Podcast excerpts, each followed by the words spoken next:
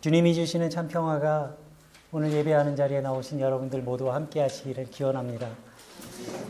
저는 오늘 특별히 기쁜 마음으로 오늘 예배 자리에 왔습니다.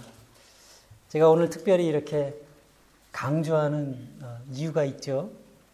어, 여러분들도 잘 알고 계신 것처럼 어, 지난 1월부터 어, 저는 아주 마치 긴 터널을 지나온 것 같이 어, 참 오랜 시간 동안 힘든 시간을 견뎌내야 했습니다.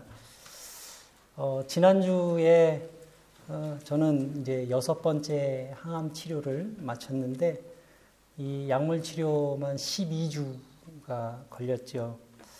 어, 그 시간은 저에게 아주 어, 힘겹고 또 지루한 시간이었습니다. 그 저는 이 시간을 그 제가 어, 투병을 견뎌내는 어, 그런 일도 저에게 중요했지만 어, 저에게는 또 다른 또 중요한 일이 있었습니다. 저는 제가 유로룩스 한인교회 담임 목사로서 제가 기도했던 한 가지가 있었어요. 어, 그거는 우리의 예배를 지킬 수 있도록 어, 기도하는 거였습니다. 어, 그래서 저에게 때로는 이 한 시간의 이 예배조차 제가 견뎌낼 수 없을 만큼 아주 힘든 그런 시간도 있었고요. 또 그럴 때마다 저는 제가 너무 연약했기 때문에 어, 주님 앞에 기도할 수밖에 없었고 또 어떨 때는 또 마음이 너무 지치고 고단하고 힘들어서 어, 주님 앞에 의지할 수밖에 없었던 그런 시간도 있었습니다. 그리고 그 지나온 시간 중에는 어, 기쁜 마음으로 예배를 드리고 나서 다음 날 몸살을 앓은 적도 있었고요. 그렇지만 그 지나온 시간들을 제가 다 이렇게 어, 돌이켜 보면 어, 웃을 때 함께 웃어주었던 여러분들이 옆에 계셨고 기도하며 또 우는 시간을 함께 눈물을 흘려주셨던 여러분들의 기도가 있었기 때문에 저는 그 시간들을 어, 넉넉히 어, 견뎌낼 수 있었다고 생각합니다. 그리고 무엇보다 감사한 것은 어, 제가 지나온 길이 이렇게 출구가 없는 꽉 막힌 동굴이 아니라 저 끝에 빛이 보이는 터널이었었다고 하는 걸 저는 믿습니다. 그래서 우리의 기도와 간구와 또 우리의 간절한 마음의 소원들이 그 저의 건강의 회복과 또 우리의 예배를 통해서 하나님께 귀한 영광 돌리게 될 줄로 믿습니다. 그래서 저는 오늘 참 이런 저에게는 참 무척 의미 있고 또 너무나 감사한 시간인데 여러분들과 함께 이 기쁨과 감사를 어, 나누고 싶었습니다. 그리고 오늘은 그 교회의 절기로는 이제 성령 강림절인데요. 제가 이렇게 긴 시간을 지나온 그 끝이 성령 강림절이라고 하는 것도 어, 아주 의미가 있는 것 같습니다. 그래서 저에게는 좀 더 새로운 마음을 갖게 해주고요. 어, 그리고 또 여러분들과 함께 이제 어, 회복되어서 함께 우리가 이 예배 공동체를 섬기고 또 우리의 공동체가 더욱 활기 있고 성령이 함께 하시는 그런 공동체로 일구어갈 그런 꿈을 어, 꾸게 하는 그런 아름다운 주일인 것 같습니다. 예수님께서 그 부활하신 후에 어, 제자들과 40일을 함께 머무시죠.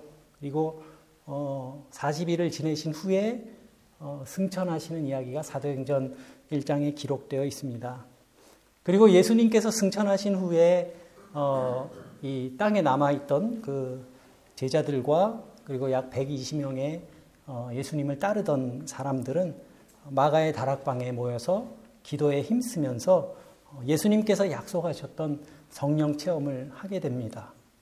그리고 이 성령 강림의 그 체험이 곧 교회의 시작이 됩니다. 그래서 어, 오늘 우리가 이제 성령 강림절이라는 교회 절기를 지내는데 이 성령 강림절은 어, 교회의 어, 출발이다. 교회의 생일날이다. 이렇게 우리가 이야기할 수도 있을 것 같습니다. 그리고 이 성령 강림절은 이 교회의 절기를 나누는 또 중요한 기준이 되기도 합니다. 1년에 그 교회의 절기가 있는데 교회의 절기가 시작되는 게 언제죠? 어, 보통 11월 말 되면 대림절, 뭐 대강절이라고도 부르는 어, 예수님의 탄생을 기대하는 대림절로부터 교회의 그 절기가 시작이 되죠. 그러면서 이 성령 강림절까지는 예수님의 탄생, 그리고 예수님의 고난, 부활, 그리고 어, 성령의 강림까지 예수님의 생애를 중심으로 한 약 6개월의 어, 시간을 우리가 지내게 됩니다. 그러면서 예수님의 말씀을 생각하고 또 예수님이 이 땅에 오신 그 의미를 우리가 깊이 묵상하는 그러한 어, 기간이 되는데요. 그리고 이 성령 강림절을 기준으로 해서 이제 교회 절기가 끝나는 약 6개월 동안의 어, 기간 동안에는 이 성령과 동행하는 성도들의 삶에 어, 초점을 맞추게 됩니다. 그래서 이 성령 강림절을 어, 통해서 우리가 이 땅에서 살아가는 성도의 삶은 과연 어떤 의미가 있는가, 우리는 어떠한 삶을 살아가야 하는가라는 것을 다시 한번 되새겨보고 또 말씀을 통해서 배우고 그런 교회의 절기가 되겠습니다. 그렇다면 우리가 성령과 함께하는 성도의 삶의 그 중심에는 어, 과연 무엇이 있어야 할까? 우리가 늘 기도하고 또 생각하는 그런 주제가 아닐까 생각합니다. 저는 그 이 한 주간을 어, 이 질문을 스스로 생각하면서 어, 어떻게 하면 이걸 간단하게 요약해 볼 수 있을까 하다가 오늘 요한일서 1장의 말씀을 오늘 본문으로 선택을 했습니다. 그 이유는 성령과 함께하는 성도의 삶의 중심에는 예수 그리스도의 사귐이 있어야 되기 때문입니다. 그 그리스도와의 사귐이 곧 성령과 동행하는 삶의 출발점이라고 생각합니다. 예, 오늘 본문 말씀에서 이 요한은 이 이제 서신인데요. 요한이 쓴 편지인데 이 서신을 시작하면서 어, 이렇게 이야기를 합니다. 이 글은 생명의 말씀에 관한 것이다. 생명의 말씀을 가는 것이다. 이렇게 말하고 있습니다. 그리고 태초에 계신 그 말씀을 우리가 들은 바, 들은 것이요. 또 우리가 눈으로 본 것이요. 또 우리가 자세히 보고 우리가 손으로 만져본 것이다. 이렇게 이야기를 합니다. 사도 요한이 서, 이 편지를 쓰면서 언급한 이 말을 다른 말로 하면 뭐냐 하면 우리가 이 오감을 통해서 다 경험한 것에 대한 말씀이다. 라고 하는 걸 지금 강조하고 있는 겁니다.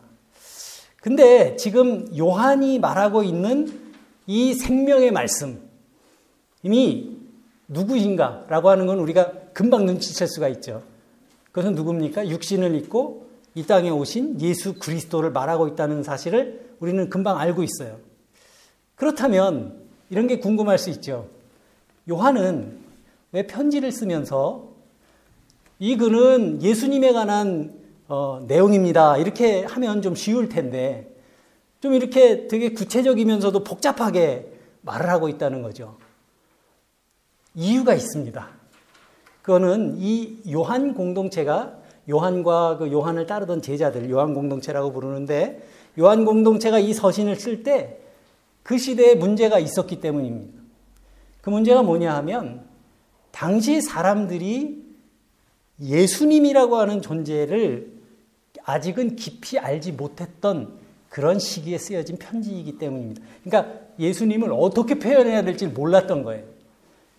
어, 이 시기가 대략 기원후 이제 1세기 후반인데, 어, 이때는 이 초대교인들이 어, 예수님을 어떻게 표현을 해야 될지 어, 잘 몰라가지고 좀 당혹해 했던 그런 시기가 있었습니다. 예수님께서는 굉장히 예, 다정다감하게 사람들에게 다가가셨지만 그러한 예수님의 모습은 그 당시 사람들에게는 아주 낯선 그런 존재였어요. 예수님을 직접 경험했던 사람들도 예수님처럼 그렇게 아름다운 사람을 경험해 본 적이 없었던 겁니다. 십자가에 못 박히시면서도 저들을 용서해 달라고 기도했던 사람. 그 당시에 종교와 또 로마의 폭력에 희생되면서도 그 폭력의 폭력으로 갚지 않고 그 고리를 사랑으로 끊어내는 그러한 사람을 어떻게 표현할지, 표현해야 될지 알 수 없었기 때문에 사람들은 그 주님을 하나님의 아들, 또는 태초부터 있던 말씀 이렇게 표현했던 겁니다. 그런데 이런 표현과 그 이미지는 어, 초대교회 공동체 안에서 어, 많은 오해를 불러일으켰습니다. 육신을 입으시고 또 사람들 곁에 머무시면서 우리 눈에서 눈물을 닦아주시고 낙심한 사람들의 손을 잡아주시고 또 지친 무릎들을 일으켜 세워주시고 함께 울고 함께 웃으셨던 그 참 사람이셨던 예수님의 모습은 조금씩 조금씩 이렇게 희석되어져 가고 과연 예수님이 누구였냐라고 하는 토론만 남게 된 겁니다. 그러니까 본체는 사라지고 그림자만 자꾸 남아서 사람들이 거기에 대해서 이야기만 하는 겁니다. 그리고 사람들은 점차 예수님을 온갖 감정을 가지고 살아가는 평범한 우리들과는 좀 많이 다른 존재라고 생각하기 시작했습니다. 다시 말하면 예수님은 저 높은 곳에 저 하늘 위에 높이 떠 있어서 우리들은 도저히 범접할 수 없는 그러한 어, 품성을 가지신 분, 그러한 존재로 생각하기 시작했다는 겁니다. 그런데 사람들이 그렇게 생각하게 된 것은 어, 예수님을 아주 이렇게 존귀하게 생각했기 때문이라기보다는 그렇게 말하는 사람들의 생각 속에는 어떤 생각이 있었냐면 아 그래서 우리는 예수님을 닮을 수 없어 라고 하는 자기의 나태한 모습을 정당화시키는데 그러한 생각이 어, 자리 잡게 되었다는 겁니다. 하지만 이 땅에 인간의 몸을 입고 오신 예수님은 우리와 같은 성정을 가지셨던 분이었습니다. 오욕칠정을 하셨고 희노애락이 있었고 때로는 속상해하기도 하셨고 때로는 안타까워하면서 괴로워하시기도 했고 눈물을 흘리시기도 했고 또 사람들과 함께 기뻐하기도 하셨습니다. 그렇기 때문에 복음서에서 경험하는 예수님의 모습은 너무나 너무나 인간적인 분이었기 때문에 주님은 우리의 연약함을 긍휼히 여기실 수 있는 분이셨던 겁니다. 이것이 바로 성경에서 이야기하는 성육신의 신비고 우리의 질고를 알고 감당하시는 그리스도의 참 본질이라고 말할 수 있는 겁니다. 그런데 문제는 이 초대교회에 한 그룹이 있었습니다. 영지주의자라는 사람들이 있었습니다. 이 영지주의자들은 어떤 사람들이었냐면 어, 육체를 멸시했던 사람들이에요. 이게 인간의 육체는 어, 필요 없는 것이다. 그래서 실제로 이 사람들 곁에서 가까이 살면서 사랑하며 섬기셨던 그 예수님의 인성을 인정하지 않았던 사람들이 있었어요. 그래서 이 영지주의자들은 교회의 믿음의 핵심이었던 교리를 부정하고 또 하나님이 인간의 몸을 입고 이 땅에 오셨다는 그 성육신의 교리를 받아들일 수가 없었던 겁니다. 영, 영지주의자들에게는 그 거룩한 분이, 그렇게 거룩한 분이 이 땅에 이 더러운 육체, 육체를 입고 오셨다는 것. 그리고 영원하신 존재가 그 유한한, 인간의 유한한 그 세계 속에서 들어오셨다는 것을 도저히 받아들이고 납득할 수가 없었던 거예요. 그래서 이 영지주의자들은 예수님을 어, 추상화시키기 시작합니다. 그리고 당시에 많은 사람들이 이러한 영지주의자들의 가르침에 쏠깃 마음을 빼앗겼습니다. 그래서 이러한 초대교회의 이단의 문제 때문에 사도 요한과 요한 공동체가 요한복음과 요한의 서신에서 강조하는 것이 있습니다. 그것은 예수 그리스도께서 육신을 입고 오셨음을 시인하는 영은 다 하나님에게서 난 영이지만 예수를 시인하지 않는 영은 다 하나님에게서 나지 않은 영, 곧 그리스도의 적대자의 영이라고 요한일서 4장 2절 3절에 그렇게 가르쳤던 것입니다. 여러분 우리가 예수를 믿는다는 것은 과연 무엇을 말하는 것일까요? 여러분들은 어떻게 생각하십니까? 우리가 예수님을 믿는다 하는 건 그 본질적으로 무엇을 의미하는 걸까요? 그것은 다른 것이 아닙니다. 이것을 한마디로 우리가 어, 이야기한다면 예수님을 믿는다라고 하는 것은 우리가 그분과 친밀한 사귐 속으로 들어간다라고 하는 것을 의미하는 겁니다. 이걸 좀 다르게 표현하면 주님과의 교제가 중요하다는 말씀입니다. 여러분들께서는 어떠십니까? 주님과 친하십니까? 아니면 이렇게 주일에 한 번씩, 아유, 오래간만입니다. 아니면 우리가 나중에 천국 가서 예수님 만나면, 아 말씀 많이 들었습니다. 그럴지도 몰라요. 우리의 마음에 따라서. 여러분들은 주님과 그 얼마나 그 친근감을 느끼십니까? 우리가 보통 친한 사람들하고는 속마음을 털어놓고 이야기하죠. 뭐, 어려운 일이 있을 때 그 마음 털어놓기도 하고, 또 힘들 때는 또 기대고, 또 그 어려운 일들을 이야기하기도 하고, 또 길을 잃었을 땐 그 길에 대해서 묻기도 하고, 그렇습니다. 우리에게 예수님께서 그러한 존재라면 우리는 예수님을 믿고 있는 것이 맞을 겁니다. 이 땅의 교회들에게 부여된 네 가지, 네 가지의 중요한 사명이 있어요. 이것은 어, 모든, 이 땅의 모든 교회들이 부여받은 사명인데 이것을 그리스어로 이야기를 하면 캐리그마, 그리고 디다케, 코이노니아, 디아코니아 이렇게 이야기를 합니다. 어, 이 내용은 뭐냐 하면 첫 번째 사명은 이, 이 캐리그마는 말씀 선포입니다. 말씀 선포. 그리고 가르침, 디다케, 그리고 코이노니아는 사귐과 교제를 말하고 그리고 어, 디아코니아는 섬김. 이것이 교회가 부여받은 네 가지 기본적인 사명이다. 우리는 이렇게 에, 교회의 사명을 이해하고 있습니다.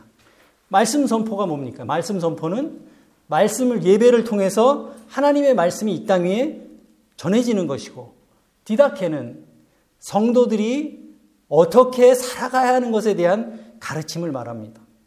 그리고 코이노니아, 그러니까 사귐 또는 교제, 친교라고 말하는데 이 사귐에는 중요한 두 가지 의미가 있습니다. 1차적으로는 죄로 말미암아 깨졌던 하나님과의 관계를 회복하는 것을 뜻합니다. 코이노니아의 의미가. 이 성경에서 말하는 이 죄라고 하는 것은 무언가를 분리시키는 힘을 가지고 있어요. 그래서 이 죄가 관계 속에 들어오면 친밀했던 관계가 깨지게 됩니다. 에덴 동산에서 아담과 하와가 하나님과 이렇게 분리되게 되었던 것도 그 관계 속에 죄가 들어왔기 때문이었죠. 그렇다면 이렇게 그런 분리된 사귐을 다시 회복시키는 힘은 어디에서 오겠습니까? 그것이 바로 사랑입니다. 사랑은 하나가 되게 하는 힘을 말합니다. 이것이 성경에서 말씀하는 어. 사랑의 의미입니다. 우리가 하나님은 사랑이시다. 이렇게 고백하는 것은 죄로 인해서 소외된 인간을 찾아오시고 또 용서하시고 회복시키시고 당신과의 사귐 속으로 우리를 불러주셨기 때문입니다. 이것이 믿는 사람들에게는 복된 소식이 되는 이것이 복음의 내용입니다. 그래서 우리가 성경에서 그 많이 말하는 구원, 구원이라는 말이 있잖아요. 이 구원이 뭐겠습니까? 구원이란 하나님과의 그 친밀한 관계를 그 사귐이 회복되는 것을 바로 구원이라고 말하는 겁니다. 그리고 이렇게 일차적으로 하나님과의 사귐을 회복한 사람들로 사람들은 어, 그 다음에 2차적인 그 사귐의 관계로 발전하게 되죠. 그게 뭐겠습니까? 죄로 인해서 멀어졌던 이웃들과의 관계를 재정립하게 되는 겁니다. 이것이 코이노니아의 두 번째 의미입니다. 이걸 정리하면 이렇습니다. 기독교 신앙의 목적은 먼저는 주님과의 친밀한 관계를 유지하고 예수님과 친밀한 관계를 유지하는 것. 그리고 우리가 이웃과 더불어 친밀한 사귐 속에서 살아가는 것에 있는 것이다. 이렇게 우리가 정리를 할 수 있겠습니다. 나를 좋아하는 사람, 또는 뭐 내가 좋아하는 사람과의 사귐만이 아니라 이전에는 정말 용납하기 어려웠던 사람들을 친구로 만드는 것이 신앙생활의 보람이라고 할 수 있는 겁니다. 어떤 사람이 얼마나 어, 성숙한 사람이냐 또는 그렇지 않은 사람이냐 그것을 판단하는 기준은 그 사람의 얼마나 그 사람이 얼마나 친구를 만드는 능력이 있는 사람이냐 여기에 관계가 있다고 해도 어, 무방할 겁니다. 그래서 크리스찬들에게는 이 코이노니아가 굉장히 중요합니다. 그렇다면 우리가 어떻게 어떻게 하면 우리는 이러한 친밀한 사귐을 유지하면서 살아갈 수 있을까? 이해관계로 얽힌 사귐은 그 연결고리가 사라지면 그 관계가 깨지고 말죠. 그또 어떤 사상이나 뭐 이데올로기를 매개로 한 그러한 만남도 서로의 차이가 드러나면 그 순간 그 관계가 깨지고 맙니다. 그렇지만 주님과의 사귐은 주님 앞에 우리의 마음을 온전히 내려놓는 것에서부터 시작됩니다. 그리고 그렇게 주님과의 사귐을 시작한 사람들이 맺게 되는 이웃과의 진정한 사귐은 하나님의 품 안에 모여 있을 때 비로소 시작되는 것입니다. 우리가 잘 아는 오늘 어, 설교 후에 부를 함께 부를 찬송인데 찬송가 436장의 노랫말이 이 주님 안에서 새 생명을 얻은 사람들의 현실을 잘 말해주고 있습니다. 산천도 초목도 새 것이 되었고 죄인도 원수도 친구가 되었다. 새 생명을 얻은 자 영생을 맛보니 주님을 모신 마음 새 하늘이로다. 바로 이것이 그리스도 안에 그 사귐의 내용입니다. 제가 어느 책에서 이런 멋진 글을 읽은 어, 기억이 있, 어서 그 글을 찾아봤습니다. 어, 이렇습니다.